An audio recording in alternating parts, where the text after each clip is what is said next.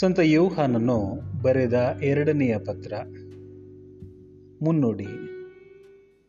ಯೋಹಾನನು ಈ ಎರಡನೆಯ ಪತ್ರವನ್ನು ಒಬ್ಬ ಶ್ರೀಮಾತೆಗೂ ಆಕೆಯ ಮಕ್ಕಳಿಗೂ ಬರೆದನೆಂದು ಹೇಳಲಾಗಿದೆ.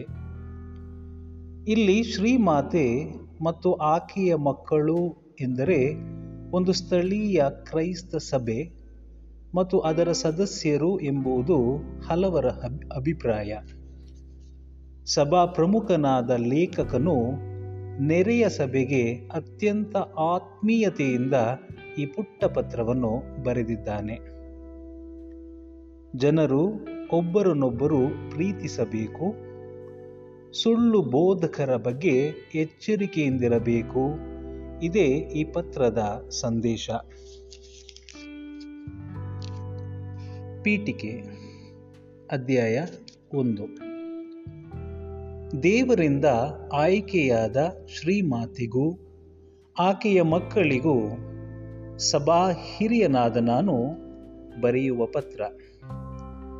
ನಮ್ಮಲ್ಲಿ ನೆಲೆಗೊಂಡಿರುವ ಹಾಗೂ ನಮ್ಮಲ್ಲಿ ಶಾಶ್ವತವಾಗಿರುವ ಸತ್ಯದ ಪ್ರಯುಕ್ತ ನಾನು ಮತ್ತು ಸತ್ಯವನ್ನು ಅರಿತಿರುವ ಎಲ್ಲರೂ ನಿಮ್ಮಲ್ಲಿ ಪ್ರೀತಿಯನ್ನಿಟ್ಟಿದ್ದೇವೆ.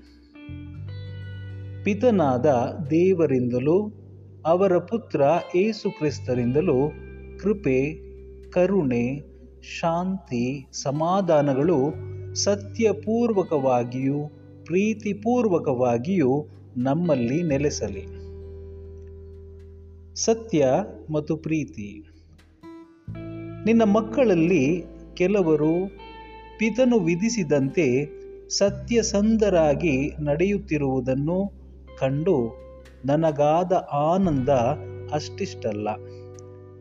ಶ್ರೀಮಾತೆಯೇ, ನಾನು ಮಾಡುವ ಭಿನ್ನಹವಿದು ನಾವು ಒಬ್ಬರನ್ನೊಬ್ಬರು ಪ್ರೀತಿಸಬೇಕು.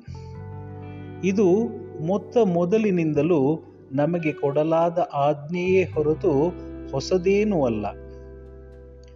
ದೇವರ ಆಜ್ಞೆಗಳನ್ನು ಅನುಸರಿಸಿ ನಡೆಯುವುದೇ ಪ್ರೀತಿ.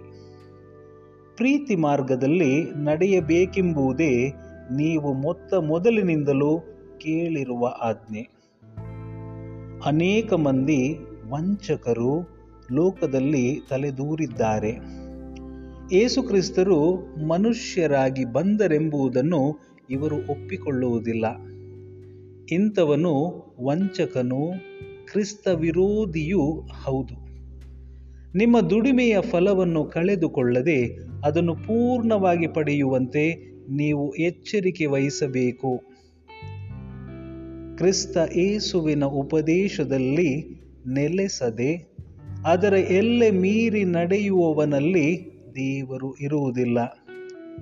ಆ ಉಪದೇಶದಲ್ಲಿ ನೆಲೆಸಿರುವವನಲ್ಲಿ ಪಿತ ಮತ್ತು ಪುತ್ರ ಇಬ್ಬರೂ ಇರುತ್ತಾರೆ.